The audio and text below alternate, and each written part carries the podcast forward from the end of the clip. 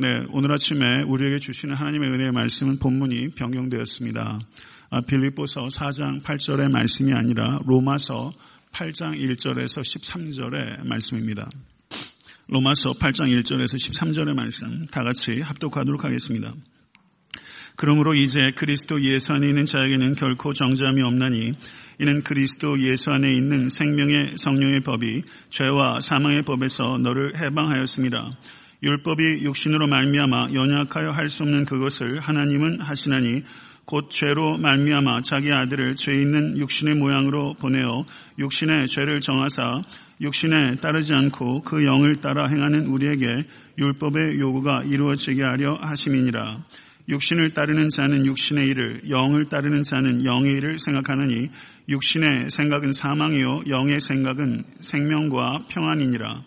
육신의 생각은 하나님과 원수가 되느니 이는 하나님의 법에 굴복하지 아니할 뿐 아니라 할 수도 없습니다.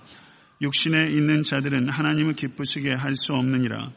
만일 너희 속에 하나님의 영이 거하시면 너희가 육신에 있지 아니하고 영에 있나니 누구든지 그리스도의 영이 없으면 그리스도의 사람이 아니라 또 그리스도께서 너희 안에 계시면 몸은 죄로 말미암아 죽은 것이나 영은 의로 말미암아 살아있는 것이니라.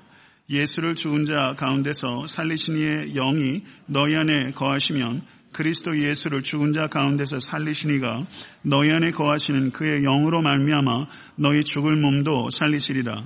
그러므로 형제들아 우리가 빚진 자로 돼 육신에게 져서 육신대로 살 것이 아니니라. 너희가 육신대로 살면 반드시 죽을 것이로 돼 영으로서 몸의 행실을 죽이면 살리니. 아멘. 네, 오늘 설교의 제목은 영으로 몸의 행실을 죽이랍니다.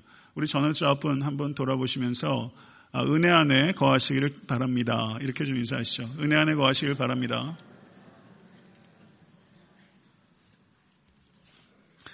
네, 오늘 설교 본문이 바뀌었는데요. 어저께 늦게까지 준비하다가 어, 좀 힘들었어요. 그래서 그 본문을 설교하기가 좀 어렵다 이렇게 판단이 돼서 제목을 바꾸고 본문을 바꾸게 되었습니다.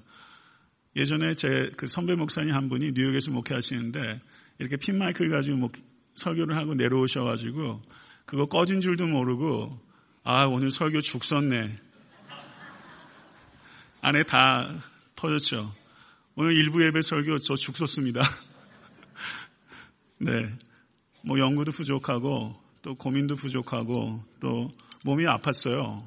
그래서 사실은 좀 많이 힘들었는데 그러다 보니까 목소리도 좀 그렇고 그래서 어제 좀 많이 그 힘들었습니다. 그래서 그러다 보니까 일베에 설교하는데 제 자신이 몰입하기가 좀 많이 어려웠어요. 예, 그래서 죽 썼습니다. 예, 경건하지 못한 말이지만 그렇게 됐어요. 집사람이 제 방에 와 있길래 제 집사람한테 그랬죠. 오늘 설교 죽 썼어. 그래서 2부 예배 설교도 특별한 상황이 없으면 죽을지도 몰라요.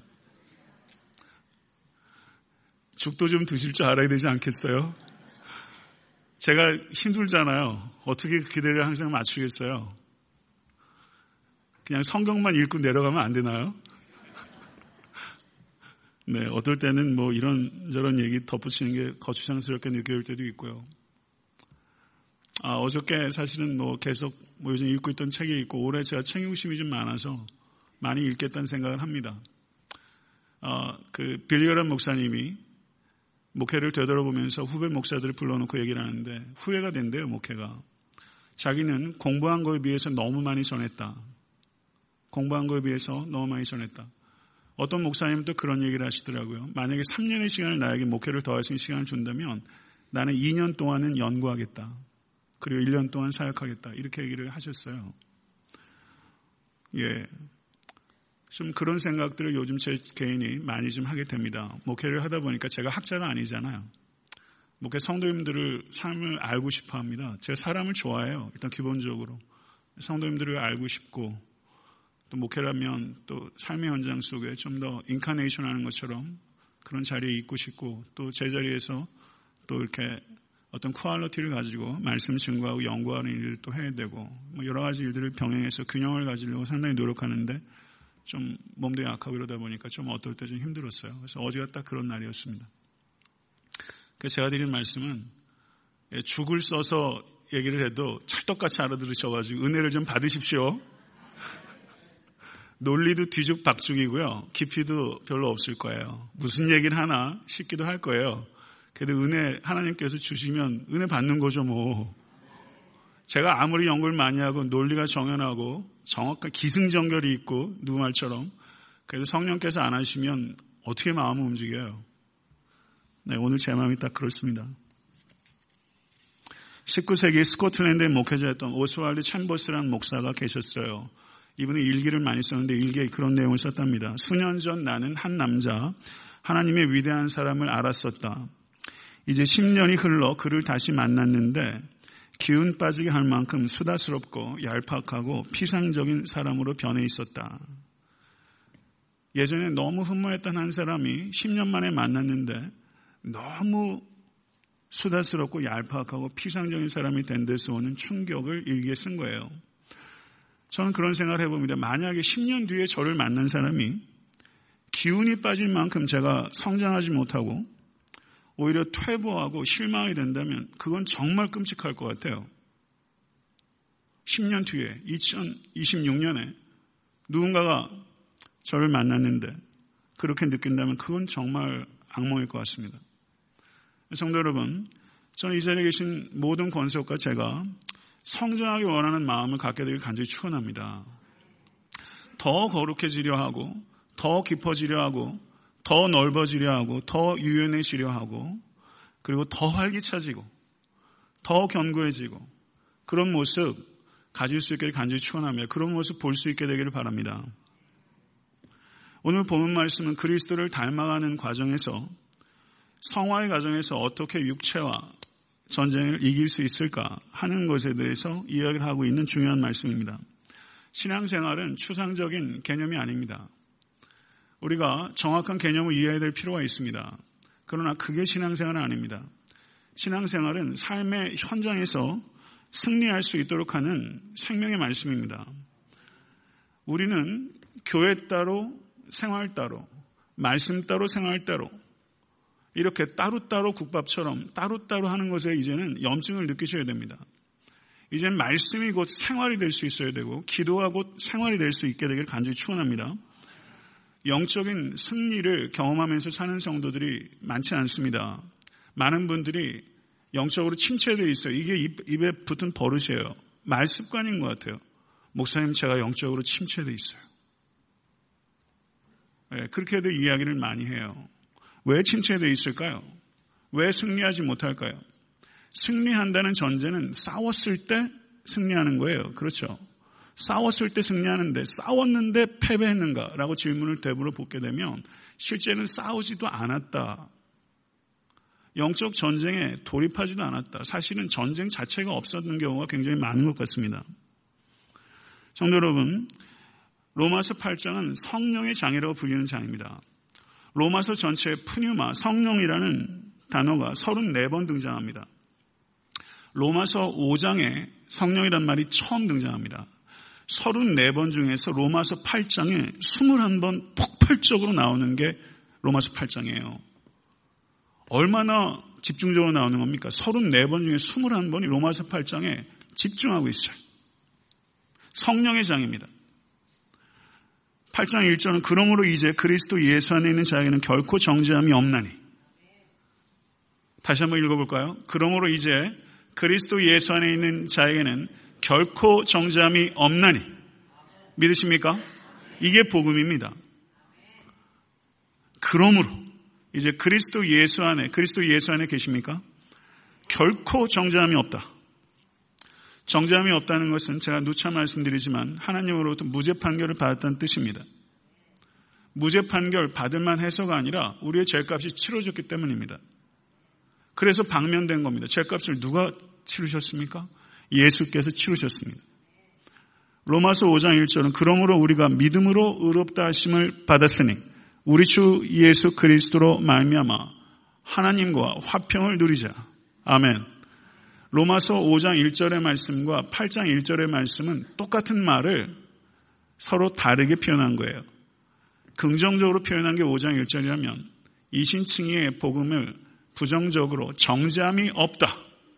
하나님과 화평을 누리자라고 번역되고 있는 거기에서 성경어는 에코맨, 화평을 누리자라고 번역하기보다는 화평을 가지고 있다. 이렇게 보는 게 맞습니다. 화평을 가지고 있는 것입니다. 하나님과 화평을 가지고 있다는 뜻은 정죄함이 없다는 뜻입니다. 같은 의미입니다. 성도 여러분, 우리는 하나님과 화평하게 된 존재입니다. 할렐루야. 믿으세요? 그게 축복입니다. 사도 바울은 로마서 전체에서 정말 지치지도 않게 오직 믿음으로 말미암아 하나님의 은혜로 값없이 의롭다함을 여김을 받았다. 지치지도 않게 그 이야기를 이렇게도 얘기하고 저렇게도 얘기하면서 이 복음을 로마서를 읽는 교인들에게 각인시키려고 저와 부단히 애를 쏘고 있는 것을 볼 수가 있습니다. 성도 여러분, 이게 여러분의 영혼에 각인될 수 있게 될 간절히 추원합니다. 성도는 중생한 성도는 칭의된 성도는 그리스도를 닮아가는 성화의 여정을 시작한 것입니다. 칭의 되었는데 성화되지 않을 수 없습니다. 성화의 길로 들어서지 않았다면 칭이 되지 않았다는 명백한 증거입니다. 성화의 과정에서 성도들은 실수와 실패를 경험합니다. 목회자도 실수와 실패를 경험하게 됩니다. 실수와 실패를 경험하게 됐을 때 우리는 야전병원에 가서 우리의 내상을 치료받아야 됩니다. 그래야지 다시 전쟁터에 나갈 수 있습니다. 야전병원이 로마서 8장 1절입니다. 그러므로 그리스도 예수 안에는 결코 정죄함이 없나니. 결코 정죄함이 없나니. 그것 가지고 우리의 내상을 치유하는 거예요. 그리고 다시 영적 전쟁으로 가는 거예요. 8장 1절이 병원입니다. 그 병원에 가실 수 있게 되기를 바랍니다. 성도 여러분, 2절을 보시게 되면 이는 그리스도 예수 안에 있는 생명의 성령의 법이 죄와 사망의 법에서 너를 해방하였습니다. 아멘. 그리스도께서 우리에게 가져다 주신 것은 자유예요. 우리를 해방시켜 주셨어요. 어디에서요? 죄와 사망에서부터. 죄와 사망에서부터 우리를 자유케 하셨어요. 자유는요, 인간이 혁명을 통해서 쟁취하는 것이 아니라 우리 주 예수 그리스도께서 십자가에 달리심으로 말미암아 우리에게 주어진 것입니다. 그리고 그 자유가 성령으로 말미암아 나에게 지금 이것의 나에게 현재화 되는 것입니다. 예수 그리스도의 죽음과 성령의 내주하심으로 말미암아 그 자유가 내 것이 된 것입니다. 믿으십니까? 우리는 자유케 된 사람입니다. 멍해를 메고 사는 것처럼 살지 않으실 수 간절히 바랍니다. 여러분을 붙잡고 있는 멍해들이 많이 있을 것입니다. 우린 자유케 되었습니다. 긍정적인 사고에 대해서 이야기하는 사람들이 많이 있습니다. 조엘 로스틴, 뭐 닥터 피어. 이런 존재가 되라고 가르쳐요. 이런 존재가 될 수 있다고 가르쳐요. 근데 성경적인 말씀은 그것과는 차이가 있습니다. 이런 존재가 되라고 얘기하는 게 아니라 이런 존재가 되었다고 우리를 remind 시켜주는 거예요. 우린 이미 그런 존재가 된 거예요. 아멘? 우린 죄의 지배 가운데 있지 않고 은혜의 영역 가운데 이미 들어간 것입니다. 이 사실을 기억하실 수 간절히 축원합니다. 자유를 누리십시오. 자유를 선포하십시오. 그리고 주변 사람들을 자유케 하십시오. 그와 같은 일에 쓰임 받도록 우리를 자유케 하신 것입니다. 정죄함이 없는 이유는 율법이 육신으로 말미암아 연약하여 할 수 없는 그것을 하나님은 하시나니 곧 죄로 말미암아 자기 아들을 죄 있는 육신의 모양으로 보내어 육신의 죄를 정하사 육신을 따르지 않고 그 영을 따라 행하는 우리에게 율법의 요구가 이루어지게 하려 하심이니라. 아멘. 다시 한번 말씀드리지만 결코 정죄함이 없는 이유는 예수 그리스도 안에서 우리가 정죄 받았기 때문입니다. 로마서 6장에서 얘기하는 것처럼 우리가 경험적 사실은 아니지만 이것은 영적 사실입니다. 예수께서 2000년 전에 십자가에 달리실 때 우리가 예수를 주와 그리스도로 영접하는 순간 우리는 예수 그리스도와 영적으로 연합해서 십자가에 달린 것입니다. 그렇게 죄값을 치른 것입니다. 믿으십니까? 그래서 정죄함이 없는 것입니다. 왜요? 죽었기 때문에. 그리고 예수 그리스도와 연합해서 우리는 부활했습니다. 성도 여러분, 우리는 하나님의 아들인 그리스도를 통해서 값없이 의롭다 인정을 받은 사람입니다. 우리는 하나님의 영인 성령을 통해서 거룩해져가는 과정 가운데 있는 성도입니다. 우리가 구원을 얻은 것은 율법을 통해서가 아니라 그리스도의 은혜를 통해서고 우리가 거룩해지는 것은 율법을 통해서가 아니라 성령님의 인도하심을 통해서입니다. 믿으십니까? 우리의 구원도 은혜요. 우리가 거룩해지는 것도 은혜입니다. 은혜입니다. 오직 은혜로 말미암아 구원을 얻었고 오직 은혜로 말미암아 성도답게 살아가는 것입니다.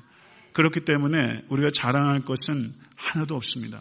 우리가 자랑할 것은 오직 하나님뿐입니다. 오직 그리스도의 십자가만을 자랑하는 것입니다. 성도 여러분, 제가 목회를 하면서 저를 위한 최고의 발명품은 내비게이션입니다. 제가 길 되게 못 찾습니다. 내비게이션 때문에 제가 살아요. 여러분, 우리가 살아가면서 사르크스란 말이 육체입니다. 로마서 8장에 사르크스, 육체란 말이 굉장히 많이 나와요. 그리고 푸뉴마란 말이 굉장히 많이 나오고 성령이란 말과 인간은 두 종류예요. 육체를 따라 사는 사람, 성령을 따라 사는 사람. 육체의 내비게이션을 따라 사는 사람, 성령의 내비게이션을 따라 사는 사람. 성도 여러분, 성도 여러분의 내비게이션은 무엇입니까? 성령의 내비게이션을 따라 사시는 권속되실 수 있게 되기를 간절히 축원합니다. 로마서 8장 5절에서 8절은 영적 승리를 하기 위한 최우선적인 과제, 영적 전쟁의 교두보가 무엇인지를 말씀하고 있습니다. 영적 전쟁에서 가장 심각한 전쟁이 최초의 전쟁이 벌어지는 것은 우리의 생각입니다. 우리의 생각 속에서 영적 전쟁이 벌어지고 있는 것입니다. 성도 여러분, 예수님을 믿기 시작했는데 사고방식이 전혀 바뀌지 않았다는 것은 희한한 일입니다. 예수를 믿게 된 것은 생각이 전환된다는 것을 의미하는 것입니다. 아멘? 성도 여러분, 생각하면서 살기가 쉽습니까? 어렵습니까? 현대사회의 속도가 너무 빨라요. 그래서 무엇인가를 생각하면서 산다는 것이 굉장히 어렵습니다. 그런 성도 여러분, 하나님께서 인간을 지성적 존재로 창조하셨습니다. 하나님께서 인간을 하나님의 형상을 따라 지어주셨습니다. 그 형상 가운데 가장 중요한 부분 중에 하나가 지성적 존재로 만드셨다는 것입니다. 그러나 아담의 타락으로 발미암아 인간의 지성이 오염됐습니다. 그러나 하나님께서는 여전히 우리가 생각하는 존재가 되기를 원하십니다. 존 맥스웰이라는 리더십 강사이자 목회자가 이런 말을 했습니다. 우리의 오늘은 어제 생각한 결과이다. 우리의 내일은 우리가 오늘 무슨 생각을 하느냐에 달려 있다. 귀담아 들을 말이에요. 우리의 오늘은 어제 생각한 결과이다. 우리의 내일은 우리가 오늘 무슨 생각을 하느냐에 달려 있다. 성도 여러분, 철학을 한다는 것은 생각하는 힘을 키워주는 것입니다. 성도 여러분, 신앙을 한다는 것은 생각하지 않고 믿으라는 게 아닙니다. 성경을 덮어놓고 믿는 게 아닙니다. 성경을 열어놓고 믿어야 되는 것입니다. 성도 여러분, 생각의 성패가 인생의 성패를 좌우할 수 있다는 것을 깊이 생각해야 됩니다. 많은 사람들이 호구지체하게 바빠서 생존에 관계되는 생각밖에 하지 못하고 살아갑니다. 성도 여러분, 사상에 대해서 생각하고 생명에 대해서 생각하고 하나님의 일에 대해서 생각하실 수 간절히 축원합니다. 그 사람이 생각하는 바가 그 사람이에요. 성도 여러분, 그 사람이 생각하는 바가 그 사람이라고 말해요. 무슨 생각을 하면서 살고 있나? 여러분의 생각을 인스펙션 하셔야 됩니다. 지난 한 주간 나는 무슨 생각을 하면서 살고 있나? 성도 여러분, 이 시대는 생각 자체를 깊이 하는 시대고 반지성주의가 이 시대의 문화의 한 특징이라고 할 수 있습니다. 그리고 교회에 그렇게 반지성적인 흐름이 교회에 매우 심각하게 들어와 있는 게 사실입니다. 서구 신학자들도 서구 교회의 반지성화, 역사 교회사 이래로 이렇게 반지성적인 때가 없었을 할 정도로 지금 서구 교회의 반지성주의는 매우 심각합니다. 지성적이지 않습니다.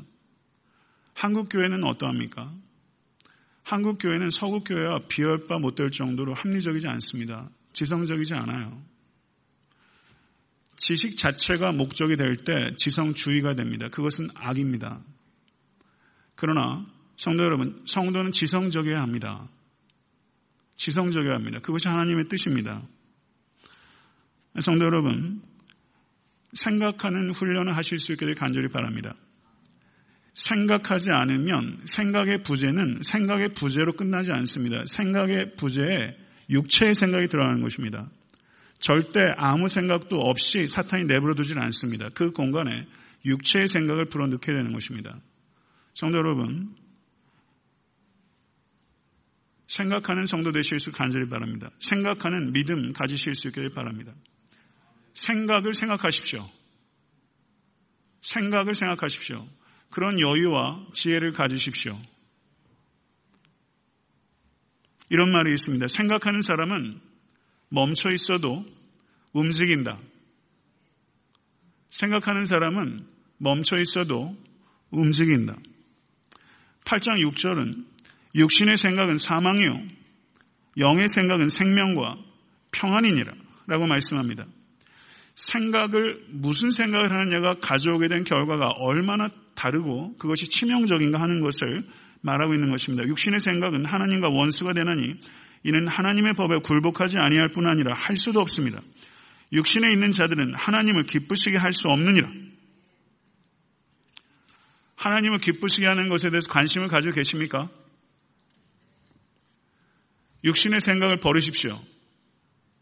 여러분의 생각의 집에 먼저 육신의 생각을 버리십시오. 그리고 영의 생각을 채우실 수 있게 간절히 축원합니다.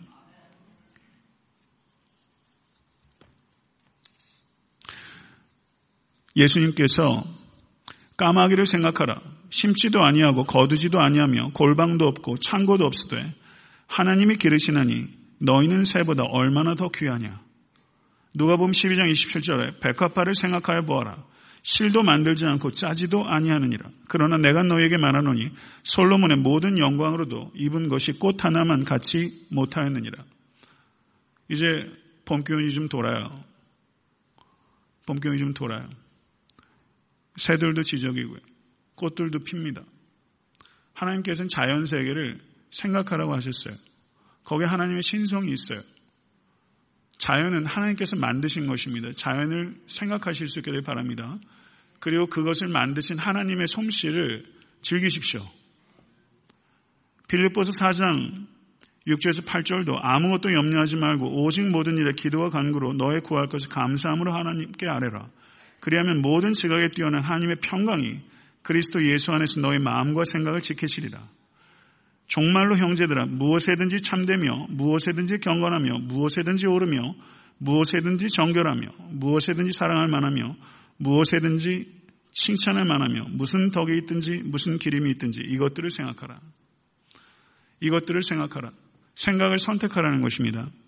위의 것을 생각하고 땅의 것을 생각하지 말아라. 사도 바울의 일관된 가르침이에요.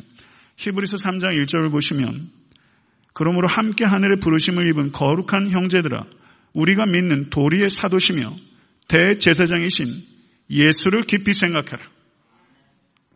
예수를 깊이 생각해라. 사랑하면 생각하게 되는 것이죠. 사랑하는 만큼 생각하는 것입니다. 눈에 하트가 그냥 뽕뽕뽕뽕 생기는 거죠. 사랑하는, 사랑하는 게 숨겨지던가요? 자매님들은 어, 누구 좋아하는 사람 생겼나 봐, 이뻐졌어. 이런 얘기 많이 하세요. 사랑하게 되면요, 달라지잖아요. 예수를 사랑한다는 것은 예수를 생각하는 거예요. 예수를 깊이 생각하십시오. 묵상하십시오. 그리고 그 생각을 발전시켜 가십시오. 엘튼 트루블러드라는 사람이 있습니다. 기독교 철학자입니다. 그분이 이런 이야기를 했습니다.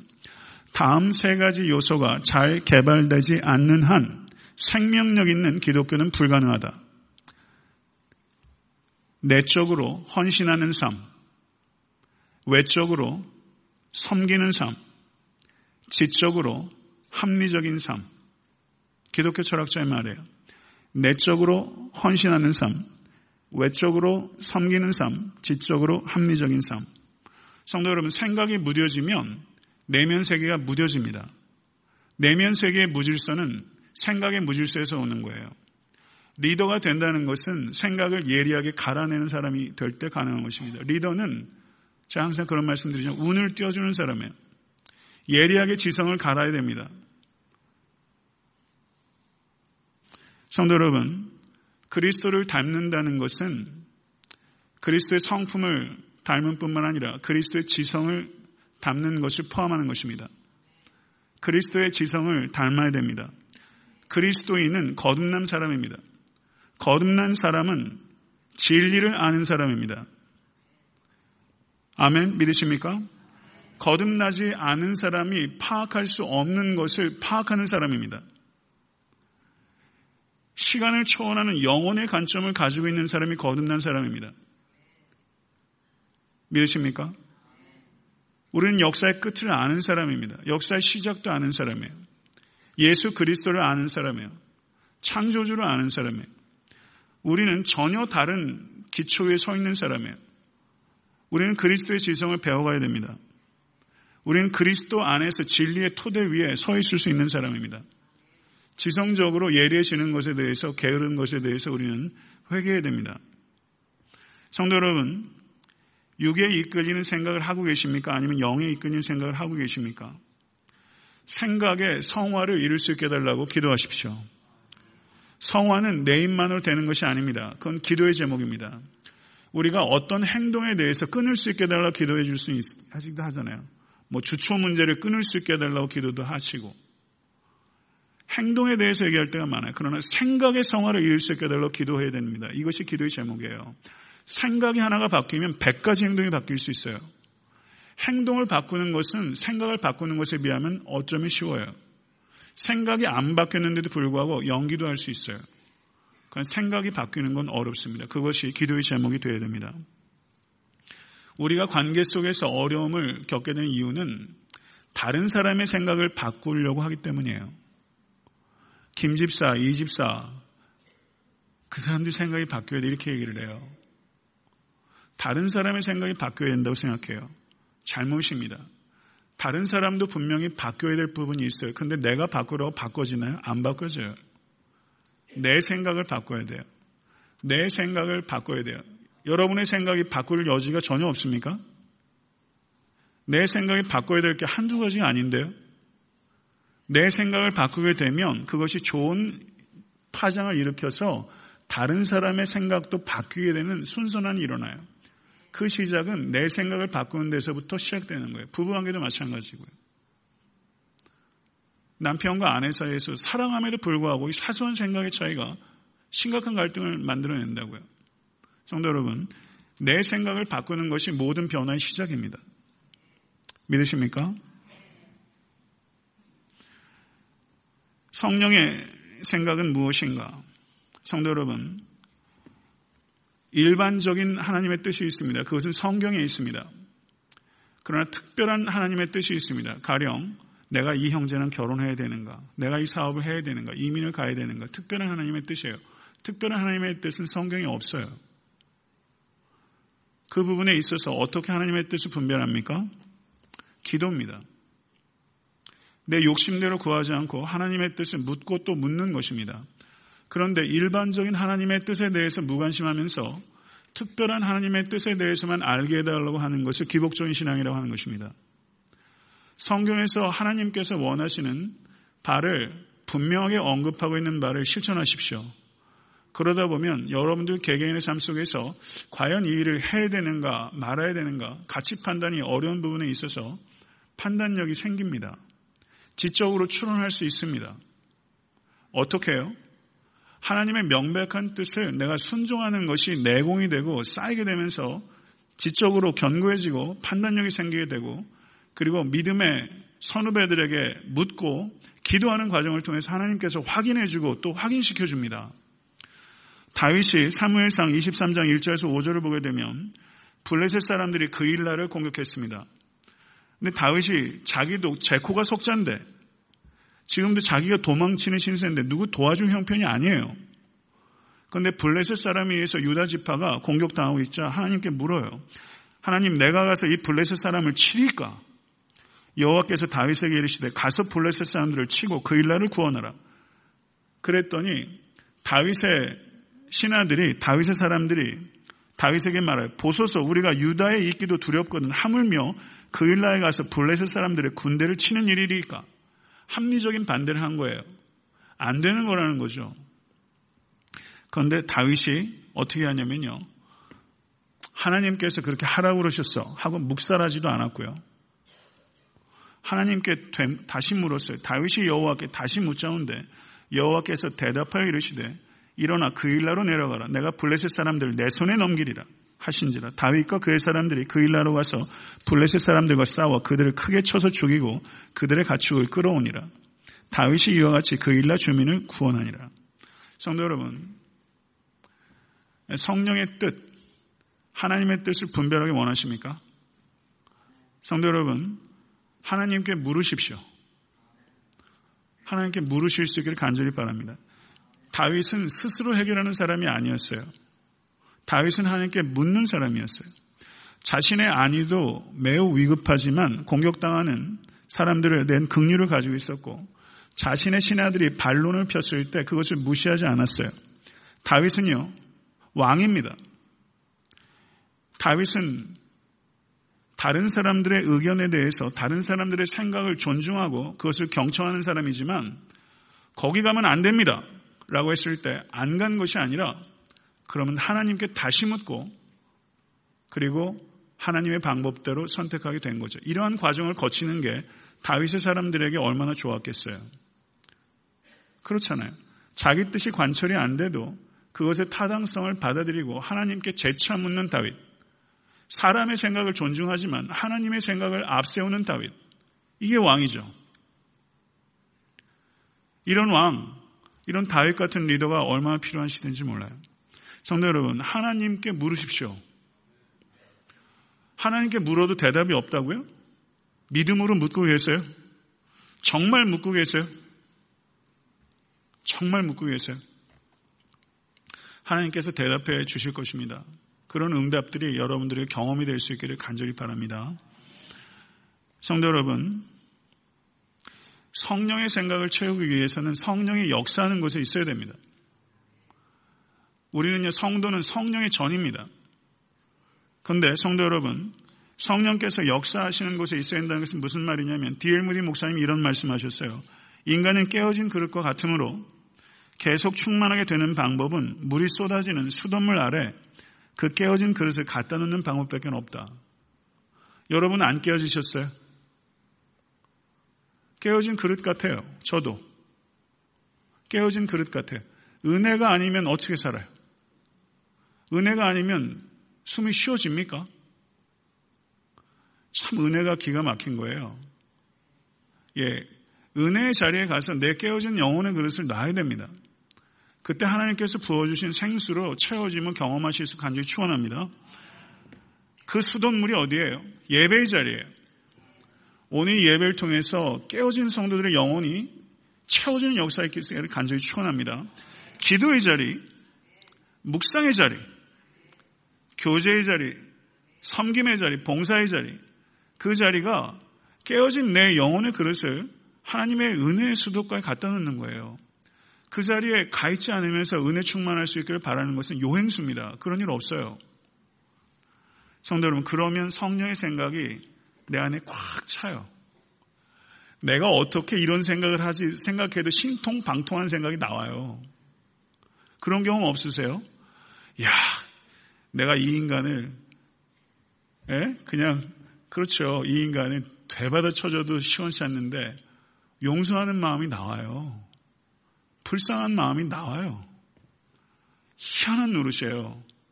은혜의 자리에 가게 되면 내가 도저히 할 수 없는 생각들이 나와요. 그게 성령의 생각입니다. 성령께서 성도 안에 내주하십니다. 성도라면 성령께서 그 안에 내주하십니다. 이게 우리의 복이에요. 그리스도를 우리에게 나타내시고 그리스도를 닮아갈 수 있도록 우리 이끌어가세요. 그게 성령께서 하신 일이에요. 그리스도를 계시하는 일과 그리스도를 닮아가게 하는 일. 왜냐하면 성령께서는 그리스도의 영이기 때문입니다. 성령님은 항상 조연으로 물러나시는 거예요. 항상 그리스도만 드러내세요. 성도 여러분, 10절을 보게 되면 그리스도께서 너희 안에 계시면 몸은 죄로 인하여 죽은 것이나 영은 의를 인하여 산 것이니라. 11절에 예수를 죽은 자 가운데서 살리신 이의 영이 너희 안에 거하시면 그리스도 예수를 죽은 자 가운데서 살리신 이가 너희 안에 거하시는 그의 영으로 말미암아 너희 죽을 몸도 살리시리라. 이것은 우리의 몸의 궁극적인 운명을 말하는 것입니다. 성도 여러분, 저는 질병이 너무 싫습니다. 죽음이 너무 싫어요. 정말로요. 제가 목회 6년 반 하면서 많은 장례를 치렀어요. 구구절절 사연들도 많아요. 암으로 투병하신 김용훈 성도님이 정말 얼마나 살이 빠지시고 지금 어려운 가운데 계신지 몰라요. 화가 나요. 그런 질병의 현실에 대해서. 예수께서 나사로가 죽었을 때 예수께서 느끼신 감정은 분노였어요. 죽음에 대해서 예수께서 분노를 나타내신 거예요. 이 세상에 들어와 있는 이 죄와 사망의 현실에 대해서 우리는 다소원의 분노를 느껴야 됩니다. 우리의 몸은 썩어요. 그러나 예수 그리스도께 다시 오실 때 그 썩을 몸이 변화돼서 예수 그리스도 같은 몸을 입게 될 것입니다. 그게 우리 몸의 궁극적인 운명이에요. 믿으십니까? 그것을 믿는 사람은 육체를 따라 살 수 없습니다. 내 육체가 그리스도의 몸과 같이 변화될 것을 믿기 때문에 우린 육체를 가지고 자기 소욕대로 살 수 없습니다. 성령의 소욕대로 살아가게 되는 것입니다. 예수 그리스도께서 이 땅에 다시 오실 때 우리의 몸은 변화가 돼서 연약함과 질병과 모든 한계와 고통과 부패를 극복하고 예수 그리스도의 부활의 몸과 같은 몸을 입게 될 것입니다. 이것이 종말론이고 이 종말론의 기초에서 크리스천 에틱스가 있는 것입니다. 성도 여러분, 육체를 따라 육체를 위하여 살면 죽습니다. 성령을 따라 성령과 동행하며 육체를 제한하십시오. 그 뜻은 금욕주의를 살란 뜻이 아닙니다. 성도 여러분, 죄를 혐오하시고 죄를 부인하시고 죄를 부정하시길 간절히 추원합니다. 진짜 기쁨은요, 육체대로 사는 것을 자유라고 말하는데 그건 거짓말이에요. 그건 죄의 종노릇입니다. 자유가 아니에요. 육체대로 사는 것은 종노릇이에요. 우리는 죄의 종노릇하거나 의의 종노릇하거나 두 가지밖에 없어요. 죄의 동노릇하지 마시길 간절히 바랍니다. 진정한 자유는 육체를 방조하는 것이 아니라 육체를 절제하는 것입니다. 거기에 자유가 있고 기쁨이 있습니다. 몸이 하자는 대로 하지 말고 성령께서 하자는 대로 하실 수 있는 삶을 살아가실 수 간절히 축원합니다. 말씀을 맺겠습니다. 그리스도 예수 안에 거하시길 간절히 축원합니다. 그리스도 예수 안에 있으면 정죄함이 없습니다. 여기가 병원이에요. 오늘 그 병원에서 성도 여러분 치유받으실 수 있기를 바랍니다. 그리고 다시 전쟁터로 나가세요. 그 전쟁터는 성화라는 전쟁터예요. 거룩을 향해서 올라가는 전쟁터예요. 거룩이 여러분의 삶의 궁극적인 목표가 될 수 있게 되길 바랍니다. 하나님께서 예수 그리스도를 통해서 우리를 의롭게 하셨고 그리스도의 영을 통해서 우리를 거룩하게 하고 계십니다. 이것을 믿으세요. 은혜로 구원을 얻었고 은혜로 거룩해지고 있어요. 은혜 아니면 살 수가 없어요. 다른 자랑은 하나도 없어요. 십자가만 자랑하는 거예요. 성도 여러분, 이것을 받아들이는 사람은 생각이 바뀐 거예요. 생각이 바뀌어요. 성도 여러분, 성령님을 의지해서 생각을 바꾸십시오. 그래서 좋은 생각, 바른 생각, 큰 생각, 깊은 생각. 생각이 곧 그 사람이에요. 생각을 가꾸실 수 있게 바랍니다. 생각의 정원, 내 생각을 어떻게 가꾸어 갈 것인 것을 깊이 생각하십시오. 그리고 타인의 생각을 바꾸려 하지 말고 내 생각을 바꾸게 되면 타인의 생각이 어느 순간 바뀌어 있어요. 육신을 성령으로 통제하십시오. 성령의 소욕을 따라 살아가십시오. 성도 여러분, 그렇게 살아가신다면 10년 뒤에 만나고 싶지 않겠어요? 이렇게 하루하루를 살아간다면 10년 뒤에 우리가 이루게 될 진보는 탁월한 것이 될 거예요. 부끄럽지 않을 거예요. 10년 뒤에 만났을 때 나는 어떻게 달라진 모습을 보일 수 있을까? 이 부분에 대해서 깊이 생각하십시오. 그리고 올 한 해도 이제 3월에 들어가요. 1, 2월 달 많은 계획들이 있으셨겠지만 좀 아쉬운 부분도 혹시 있으셨을 수도 있다 봅니다. 올 한 해 마지막 끝에 갔을 때 내가 어떤 진보를 나타낼 수 있을까 하는 부분에 있어서 깊이 생각하십시오. 성도 여러분, 저도 그렇게 되고 싶습니다. 1년, 1년, 10년 조금이라도 진보하는 모습을 성도에게 보일 수 있어야 되겠죠. 그렇지 못하다면 제가 부끄러워서 어떻게 강단에 쓸 수 있겠습니까? 성도 여러분, 그 씨름 하실 수 있는 여러분과 제가 될 수 있게 되길 간절히 축원합니다. 기도하겠습니다. 존귀하신 주님, 하나님의 말씀은 생명의 말씀입니다. 우리를 값없이 의롭다 여기시는 하나님의 또 위로와 또 그 진리의 말씀을 통해서 우리 사랑하는 권속들이 이 시간 치유와 또 소망이 새로워질 수 있기를 간절히 소원합니다. 세상을 위해서 살던 저희들을 불러주셔서 세상 가운데서 세상에 속하지 아니하고 거룩한 하나님의 나라의 백성으로 살아갈 수 있도록 불러주시니 감사합니다. 거룩한 영적 전쟁에서 승리할 수 있기를 원합니다. 그래서 육의 생각들을 버리고 영의 생각을 할 수 있는 모든 권속들이 될 수 있도록 인도하여 주시옵소서. 성령께 의지하게 하시고 아버지 하나님 우리의 생각이 하나님의 일을 생각하는 것이 될 수 있도록 인도하여 주시옵소서. 존귀하신 주님 거룩한 백성이 되기를 원합니다. 교회가 교회다워지기를 원합니다. 성도가 성도다워지기를 원합니다. 거룩해질 수 있도록 주여 인도하여 주시옵소서. 예수 그리스도 이름으로 간절히 기도드릴 싸움 나이다. 아멘.